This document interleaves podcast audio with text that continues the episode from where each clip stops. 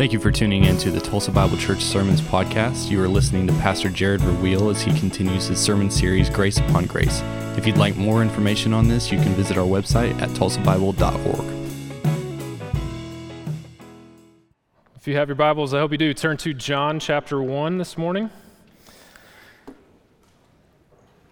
Kirk put together a quick highlight video there from our youth retreat from last weekend. This is one of the greatest Sundays of the year where I can get away with wearing a t-shirt in the pulpit to preach, to celebrate our youth retreat. Yeah, kiddos, if you're participating in children's church, you guys are dismissed at this time. We're going to be in John 1 and look at the first 18 verses. And just a really quick thank you to so many families and people that came together to help out with the youth retreat, and the volunteers and just the supervision there was incredible. The Biggs, Shoes, Shoops, Rachel Wessel always helps out in the youth down there. The Maddens, of course. Nate taught for had four really great sessions, unqualified is what they called it, and the Jones family as well, Kyle and Vanessa.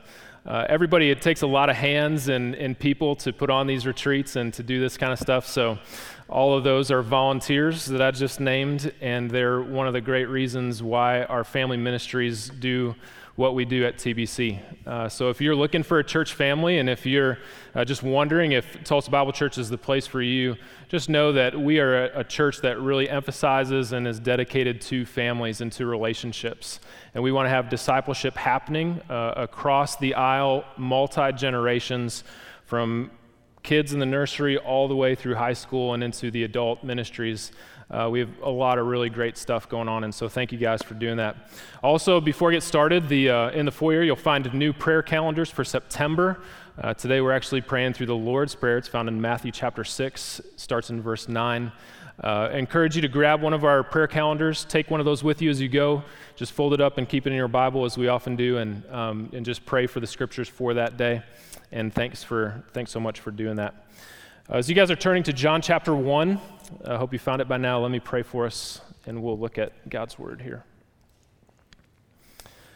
Father in heaven, Lord, we thank you so much for your goodness and grace to us. So thank you for our families here at Tulsa Bible Church, for those who actively participate in our ministries on a normal basis, for those we get to reach and engage in ministry with that might not be a part of our weekly ministries here, but we get a chance to minister to them as well. Lord, we thank you for families. We thank you for fathers, godly fathers and mothers. We thank you for grandparents and the generations even.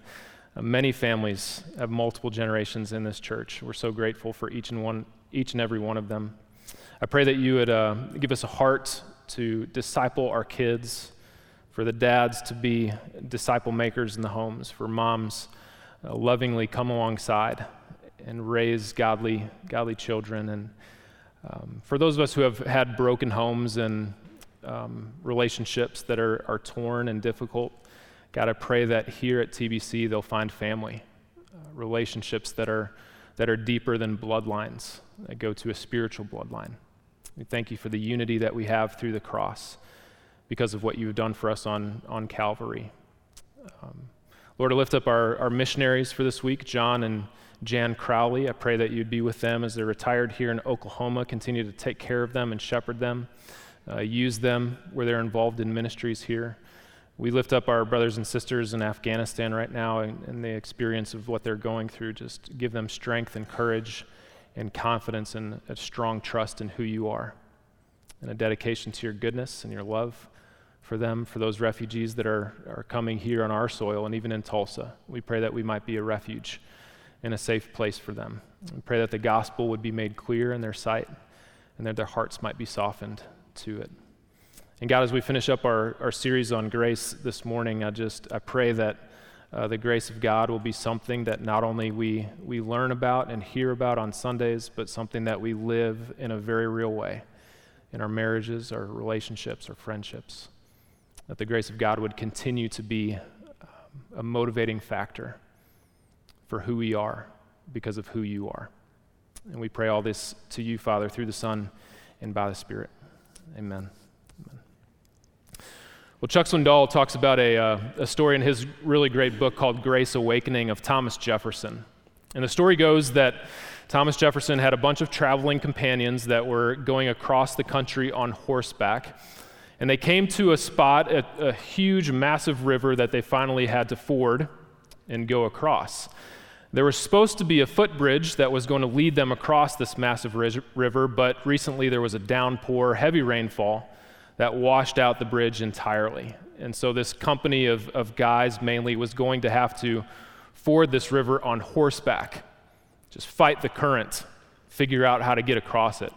And it was going to be something that was very dangerous and possibly led to a loss of life if not handled in the right way. And so they decided one by one they were going to go across this river and get to the other side. And sure enough, with some hesitation and trepidation, the first guy gets on his horse and he goes across, he makes it safely, followed by the second guy and even the third guy. And what they didn't realize at the time is that there was a passerby that was watching all of this happen. He also wanted to get to the other side of the river.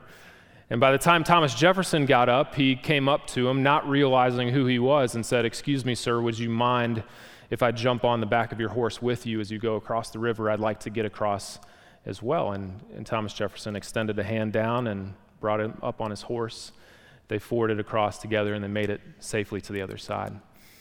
By the time they got to the other side, the whole company of guys immediately asked this passerby, said, "How did you know to ask the current president of the United States to get on his horse instead of anybody else that was in the party?" And it was really interesting. The guy's reply said, he said, "Looking at what you guys were trying to accomplish, I knew this was a difficult task. And all the faces of everybody else in the company was a no face. But when I looked at the face of Thomas Jefferson, I got a yes. And so I mounted up and asked to be on his horse instead." The reason why I want to tell you this story and the illustration that Swindoll used in this chapter of his book is because there's some people in life, I think all of us know, that have a yes face when it comes to the grace of God. There's some people whose lives have been so dramatically transformed by the miraculous grace of God that you can just see it on them, you can experience and even feel it in many ways. Instead of being critical, gracious people are courageous. Instead of being overly negative, they are typically overly positive. Instead of being judgmental, gracious Christians are joyful. And when I look through the Gospels, I believe that the word that best describes the life and the ministry of Jesus is that he was a man who was filled with the grace of God. His relationships, his demeanor, everything about him breathed grace. And you might be surprised to know that throughout all of the Gospels, Jesus never specifically uses the word grace. The Greek word in the New Testament happens all of the time in Paul's writings, never comes out of the mouth of Jesus. But he taught it. And most equally, he lived it in his relationships and everybody he came in contact with. Furthermore, the Bible never gives us one statement or a definition of the word grace. We're left with examples, stories of lives that have been transformed by the grace of God. A woman caught in adultery, Mephibosheth, perhaps the woman at the well. Over time, grace has come to be just story and testimony after testimony of lives that have been drastically transformed by the condescending favor of God. And originally, the Hebrew word for grace meant to bend or to stoop. The idea or the image was a person in power, a superior, getting off or doing off of his throne, stepping aside from his high place of authority and stooping down to somebody who didn't deserve it, going the extra step to engage with somebody that was beneath him. Again, over time it came to mean condescending favor. The late pastor Donald Barnhouse says this about the grace of God. I think it's worth mentioning. He says, "Love that goes upward is worship. Love that goes outward is affection. Love that stoops is grace." To show grace is to show favor or kindness to one who doesn't deserve it and never can earn it. And of all the characteristics that we could use to describe our Lord and Savior Jesus Christ, I think grace is one of the most powerful. This morning, I want to finish our sermon series. We've entitled this Grace Upon Grace by looking upon Jesus, who he was, and how he's introduced in the Gospel of John. And before we do that, I want to talk just a little bit about the context of these first 18 verses. Of every book in the New Testament, the one that has the most material written on it, literature, commentaries, descriptions, interpretations of what's happening, the Gospel of John is the one that has the most written on it of any other book. And this prologue has so much that has been written about it. There's so much here that you could dive into. We could spend just months and months upon just these 18 verses. Many suggest that the prologue is actually poetry. When you read it, there's very short, kind of pithy, very memorable statements. Even the transitions in verses 1 through 18 are very clean, and it's a great structure to it. You've got parallelisms, short structure, short phrases that really stick out, and mirrored structure. So what's said at the beginning is often captured again at the end, and you get all the material in between. John 1 through 18 is rhythmical. There's light, there's life, there's the world, there's darkness.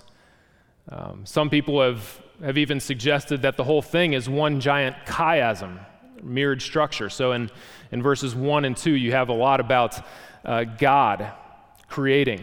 And then we get to verse 18, and again we see God being explained through the person of Jesus.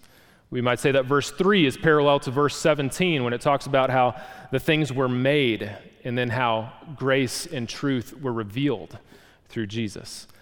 If it is a giant chiasm, if it is just one huge structure, verses 1 through 18, right in the middle, you'd find chapter 1, verse 12, at the end of verse 12, and it reads this way. To all those who did receive him, who believed in his name, he gave the right to become children of God. That would have been right in the middle verse of one huge chiastic structure. Whatever the case might be, verses 1 through 18 are a foyer to the mansion of the Gospel of John. All of the great themes that you're going to see throughout the rest of the book are introduced right here as we're welcomed into this gospel. We see a lot about the pre-existence of the Son of God. It's captured again in John chapter 17, verse 5, in the prayer of Jesus for God's glory. Life is introduced here in chapter 1. You see that again in chapter 5, verse 26. In him was the light of life. Light in the concept that Jesus is the light of the world, captured right here in chapter 1 and also in chapter 8. And of course, truth, that Jesus is the way, the truth, and the life, is pictured again in chapter 17. D.A. Carson says this about the prologue of John chapter 1. The prologue summarizes how the Son of God was sent into the world to become the Jesus of history, so that the glory and grace of God might be uniquely and perfectly disclosed to the readers. In other words, John's gospel reveals God's glory and his grace, specifically in the person of Jesus. And the very first element of grace that you see in John chapter 1 is grace in creation. John chapter 1 through 5 here, grace and creation. Look down at verse 1 of your text. I'll read just the first 5 verses. John writes, "In the beginning was the Word. The Word was with God, and the Word was God. He was in the beginning with God. All things were made through him, and without him not anything was made that was made. In him was life, and the life was the light of men. The light shines in the darkness, but the darkness has not overcome it." Immediately, John begins with this phrase, "in the beginning," and that reminds us of Genesis 1, verse 1. In the beginning, God created the heavens and the earth. And there's further references to what is made, even in this account in John, that reflects that passage back in Genesis chapter 1. It talks about light and darkness in Genesis 1. It talks about light and darkness here in John 1. It solidifies that creation is being reflected. And John is very unique among the Gospels in this. If you go back and you compared some of the other Gospels, Matthew begins with two covenants, talks about the promise that was given to Abraham and to David. When Matthew begins his gospel, he starts with Israel, the history of the nation. When John begins his gospel, he starts with the very beginning. Mark, when he begins his gospel, you hear the voice of John the Baptist. Isaiah chapter 40 is cross-referenced to introduce the message of Jesus and the coming of the King. But for John, the beginning goes even further back. It's absolute. When John talks about in the beginning, he talks about the beginning of all things, the beginning of the universe, that there was nothing before this that happened in the beginning. And here's what's interesting, because John almost immediately goes from the beginning of creation to the beginning of the incarnation in Jesus taking on flesh and God coming down to the earth. And then he goes to new creation. To those who believed in his name, he gave the right to become children of God, born not of a husband's decision, not of our will, but born of God's will. And by linking the Old Testament texts on creation to the New Testament texts of Jesus creating us new in him, we are tapping into something that is so important for us to see. It's the power of God from the very beginning. In the very beginning, the power of God existed by speaking things into existence. Now you're seeing the power of God through Jesus in recreating things into his image and bringing people into his family. And let me just stop and ask this question, because a lot of us, and I'll be the first one to tell you up on the stage, have struggles with sin. A lot of us struggle with things that we can't seem to break patterns in cycles. We can't seem to get away from this thing that we do. But if it's true that the power that was existed in the very beginning when God created the world and everything in it simply by speaking it into existence, that same power is seen through Jesus in making us his new creation, then all of the things that we struggle with, there is no power that is more powerful than the power of God over our lives as a new creation. Those sins that we struggle with have no ability to overcome the new power that is in us through Jesus. John starts with this power. He brings us into this power when we believe in him and enter into his family, and we have this power as his new creation. John tells us that the Son of God is eternal in this passage. There is never a time that the Son was not. He has eternally existed. As evangelical believers, we believe in the doctrine of the Trinity, that God has eternally existed as three persons, Father, Son, and Holy Spirit, yet one essence. We deny the heretical teaching of Arianism that would say that there was a time when the Son of God was not. The Son of God has always been and always will be. He is the eternal Son of God. We believe in the only Son of God. We believe in the Father, the Almighty, the maker of heaven and earth. We believe in the Lord Jesus Christ, the only Son of God, begotten from the Father before all ages, God from God. He is light from light. He is true God from true God, begotten, not made. John has given us deep theology. He is giving us power to overcome sin in our lives with this prologue. And you guys see I'm going to date myself a little bit here. You've seen Man of Steel movie about Superman, 2013. They recreated it. It was, I like the new versions. Have you guys seen the old versions of Superman? Is it Christopher Reeves, is it? The new Superman's just like, I don't know, he just looks a little stronger. Imagine Superman just being like that instead, of course. Christopher Reeves has proven himself to be a pretty strong guy going through what he's gone through. But there's a scene in the movie, in the new one, where Superman turns himself into the U.S. military. And he wants to talk to Lois Lane. And so they put him into this interrogation room. You remember it? And Lois Lane actually says the name Superman by looking at the S that's on his chest. She thinks the S stands for S, the letter S, Superman. But Superman comes along and he says, no, that's not what the S stands for at all. You remember what he said? He said, where I'm from, this isn't the letter S. Where I'm from, this is the symbol for hope. He's taking a concept, a worldly concept, a letter that we all are familiar with. He's giving it a new meaning and a fresh meaning, something that wasn't there before to understand it. And the same thing happens as John introduces something that the world knew really well. See, John says this, "In the beginning was the Word," and the Greek word there is logos. And that was something that the philosophers of the Greco-Roman period in that time, they knew extremely well. The early Greek philosophers thought that the logos, or the logos, was the rational principle by which everything exists. There was no other God other than the logos. It was the thing that held everything together. Everything existed and sprung out of this principle or this idea of a divine logos. Or people thought that the logos refers to reason, to the human intellect, maybe even science.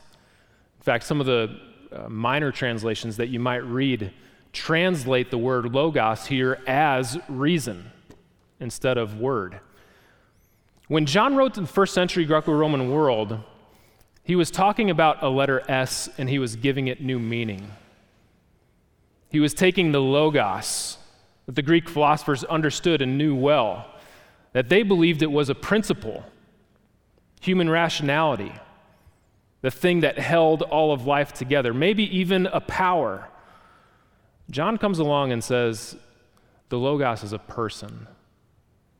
And if you're going to tap into the thing that holds all things together, the thing that gives us reason, this thing that separates humanity from everything else on God's creation, you're going to tap into a personal relationship with the Word, the one who is the divine logos. The word logos was God, and these passages remind us of Psalm 33, verse 6. By the word of the Lord, the logos, the heavens were made, and by the breath of his mouth all their hosts. Or even Genesis 1, verse 3. Then God said, "Let there be light," and there was light, speaking things through his word into existence. D.A. Carson has an awesome commentary on the Gospel of John, and here's what he says. God's word in the Old Testament is his powerful self-expression in creation, in his revelation, and in salvation. God's word in the Old Testament, the thing that John is picking up here in the prologue, is his powerful self-expression in creation, revelation, and salvation. The shocking element is that the Almighty One above created. He gave us all of this grace in creation for us and ultimately for his glory. And so we see the grace of God in creation right here at the beginning of the Gospel of John. Number two, in your outline, number two this morning, is grace in salvation. Grace in creation, grace now in salvation. Skip down to verse 9 in your text. The true light which gives light to everyone was coming into the world.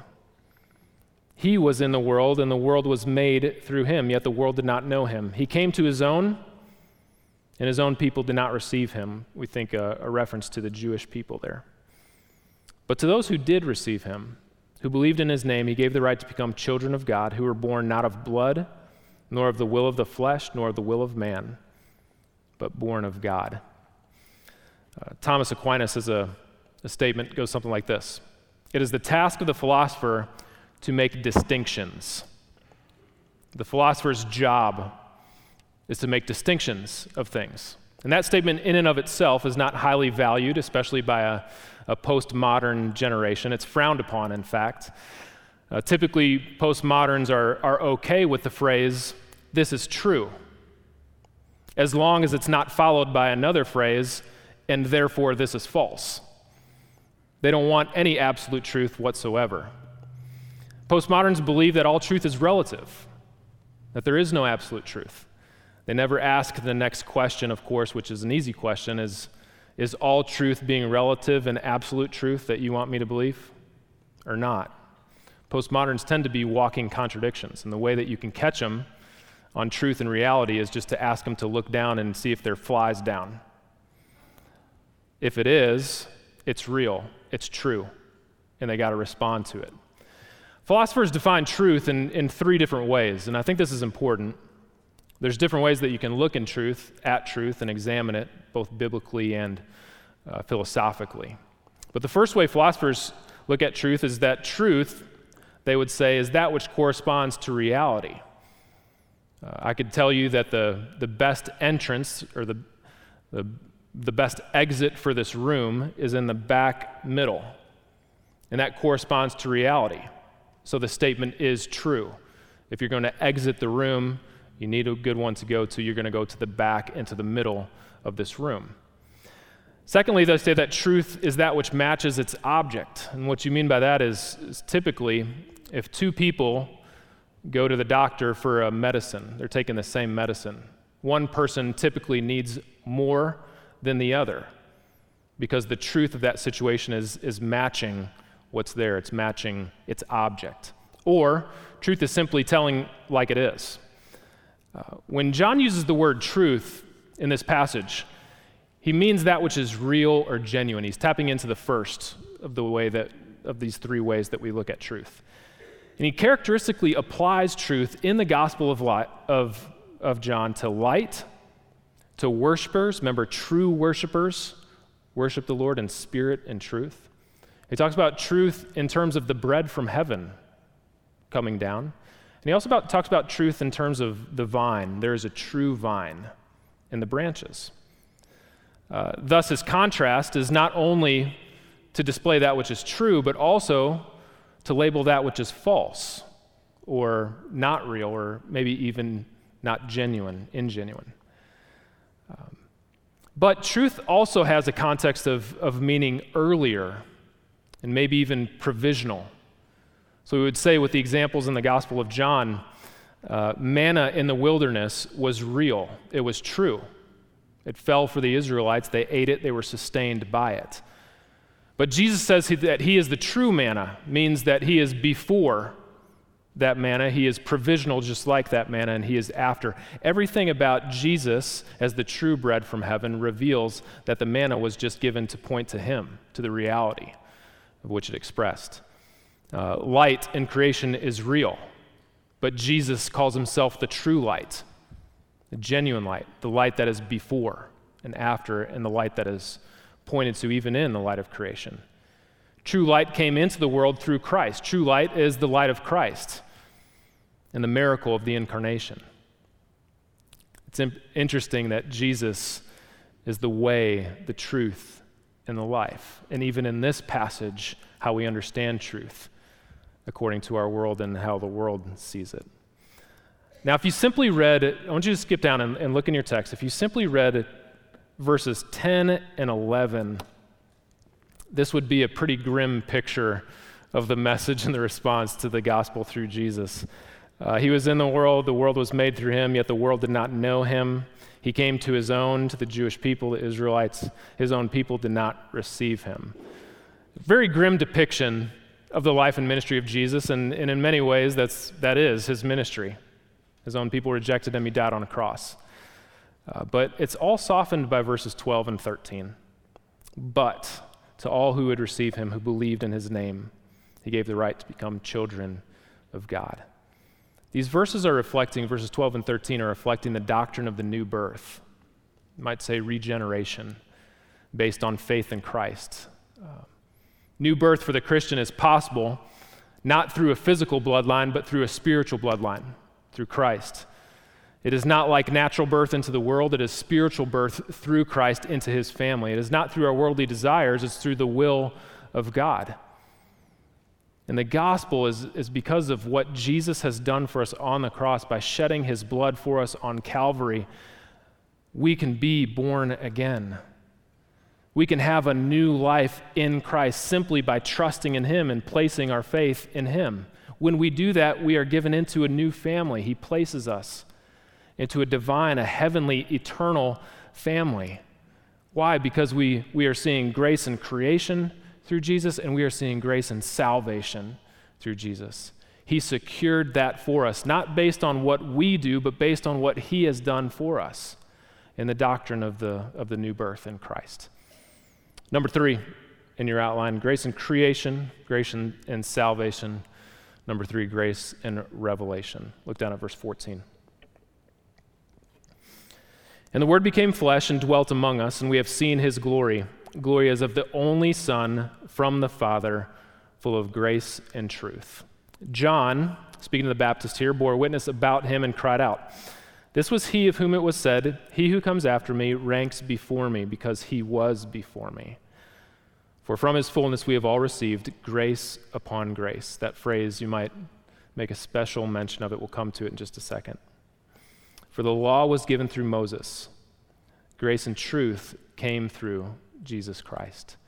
Some of your translations have a contrast there between Moses and Jesus. Most of your translations now don't interpret verse 17 with a contrast.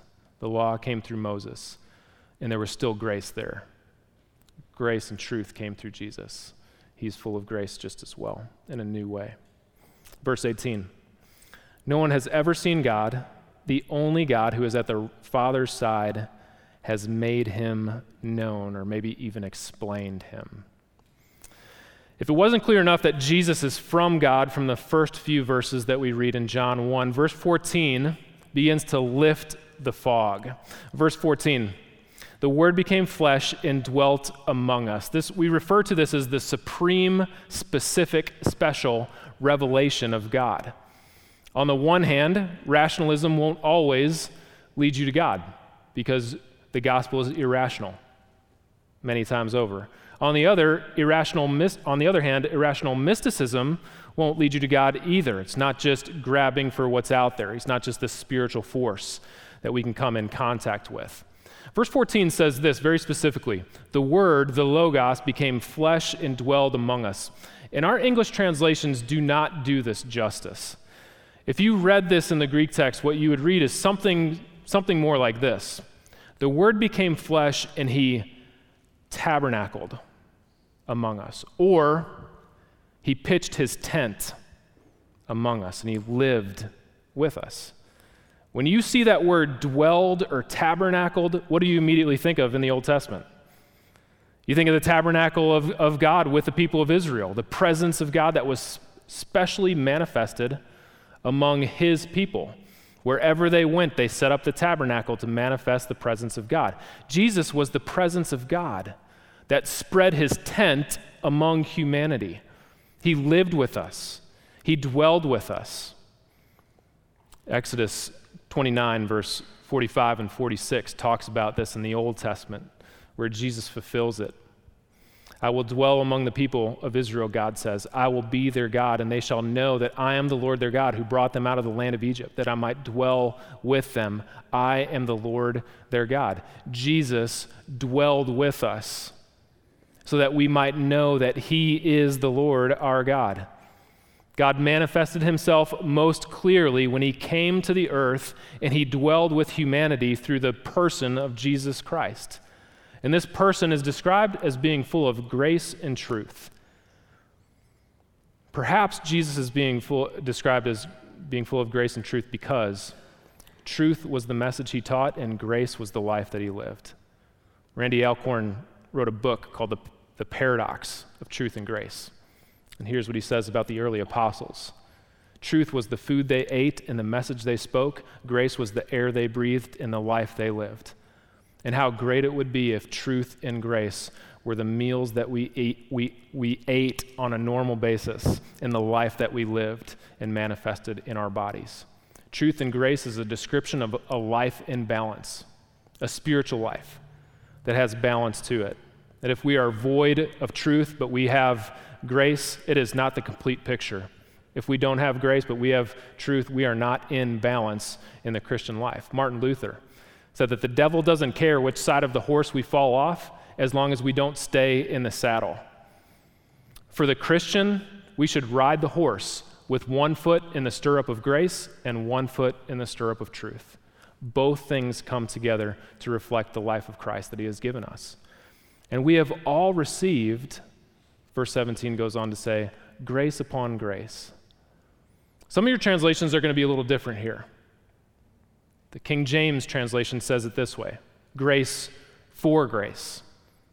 The New Living Translation says, one gracious blessing after another. The NIV says, grace in the place of grace already given. The Holman Christian Bible says, grace upon grace from his fullness. And all of it depends on how you translate this little tiny preposition, upon. Grace upon grace. It's the Greek word anti or anti is how you'd normally translate this. There's a lot of different ways that you can understand it. We either look at this preposition and we say this. Grace upon grace means this. There was grace in the Old Testament covenant that we received through Moses as he was the mediator of the Old Testament and the law. And that grace has been replaced by grace in the new covenant through Christ. Or we might say that Jesus was reflected as the one who gave us grace on top of grace. On top of grace. There's an abundance of grace. Thirdly, we might say that grace here is depicted as corresponding to grace. Grace that corresponds to grace through Christ. Somewhat redundant, but for emphasis. You could see what John would want to do with that. By far the most common interpretation is the second option. Most people would say that we should read John 1:17 as grace upon grace, reflecting the abundant grace of God that we are given through Christ. Carson would say that in his commentary, one grace replaces another grace. Of course, we see that in the incarnation. The grace of God at the beginning of creation was there. The grace of God continues its grace abundantly through the incarnation of Jesus after the grace of creation. You see grace through John the Baptist testifying of the grace that would come through Christ. You see grace in the law that begins to be associated and fulfilled with grace through Jesus. Whatever the way we look at this phrase and however we understand it, the point is this.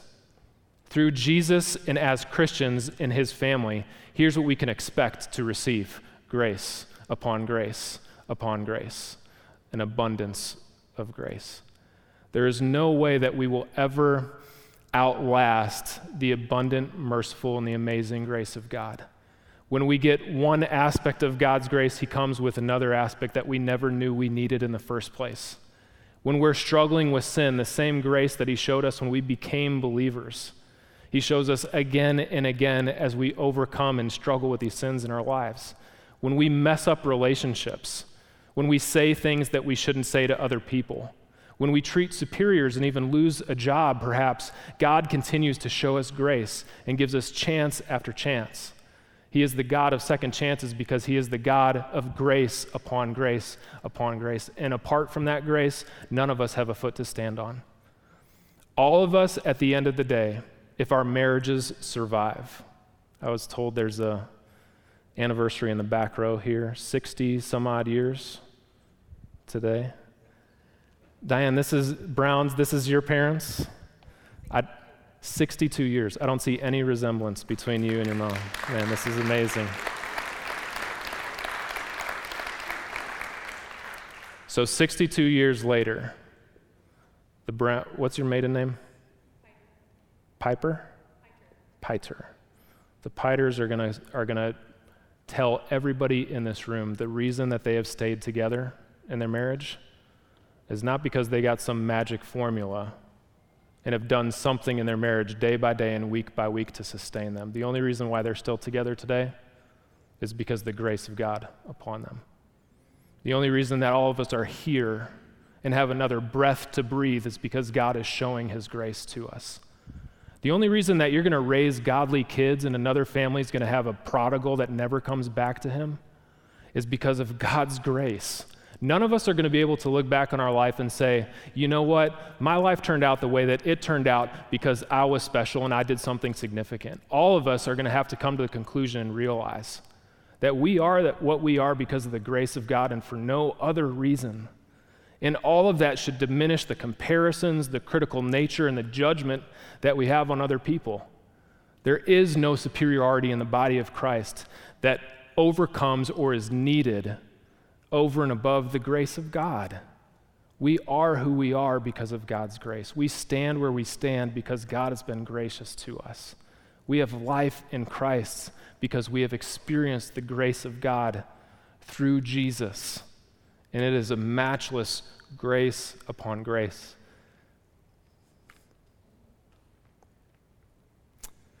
Let's talk about a few things and apply this passage in John chapter 1. Number one, people looked upon Jesus and they see what God is like. People should look upon us as Christians and they should see what Jesus is like. When Jesus walked this earth in and around Jerusalem near the first century time frame, they looked upon Jesus and they saw exactly what God was like. When people look into our lives, they should see exactly what Jesus is like. John 1 verse 18 is, we didn't take too much time to explain it here, but it says, "No one has ever seen God, but the only God who is at the Father's side, Jesus, he has made him known," or he has explained him. Later on in John chapter 14, we're going to read Philip, a story about Philip. He's going to come up to Jesus and he's going to say, "Show us the Father." You remember what Jesus said? He said to Philip, "If you've seen me, you have seen the Father. I and the Father are one." Just as Jesus displayed what the Father is like, Christians should display what Christ is like. In the context, that means that we should be people who speak the truth and show grace in our lives. Over and abundantly are shadowed everything we say and do with the grace of God that we have experienced through Jesus. Sometimes I think Christians get this backward.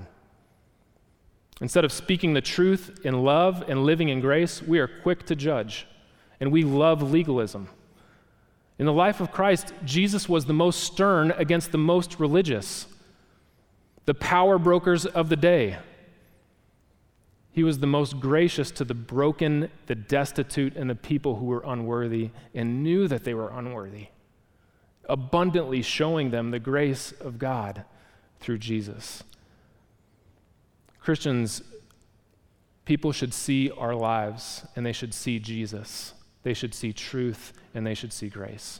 Number two, gracious Christians spend less time and energy critical and concerned of others' choices. A grace-filled Christian will spend less time and energy being a critical person and concerned about other people's choices. God did not save us and give us the grace of God in this badge to make us certified fruit inspectors.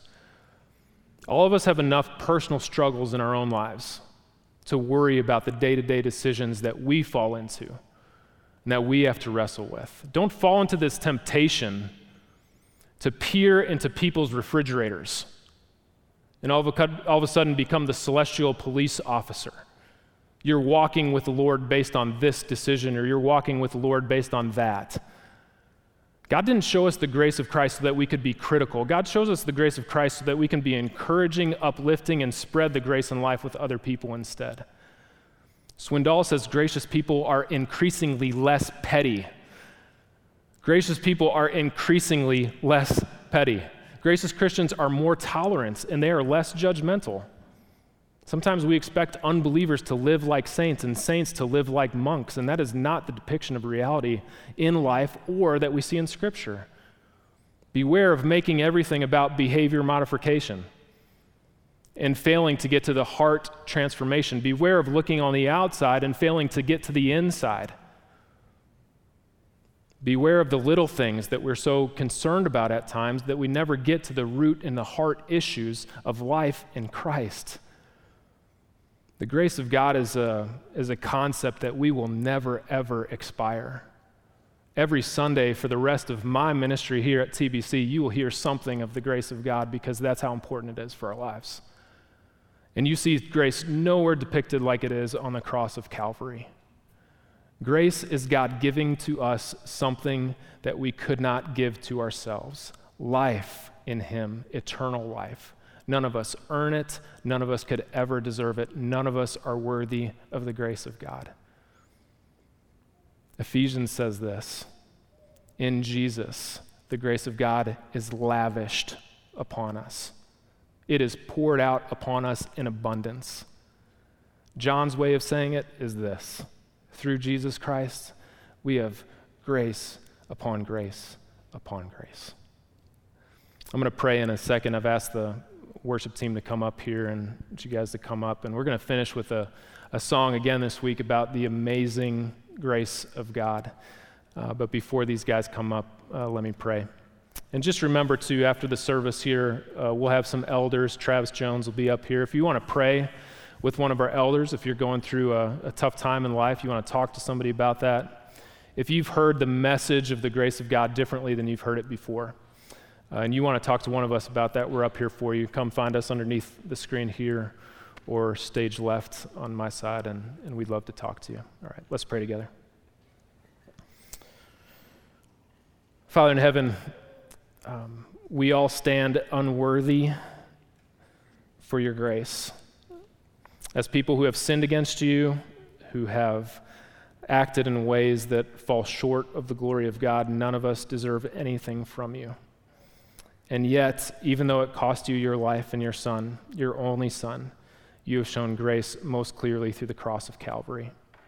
We thank you for the grace that we've received when we become believers. We thank you for the grace that we receive on a daily basis when we continue to sin against you.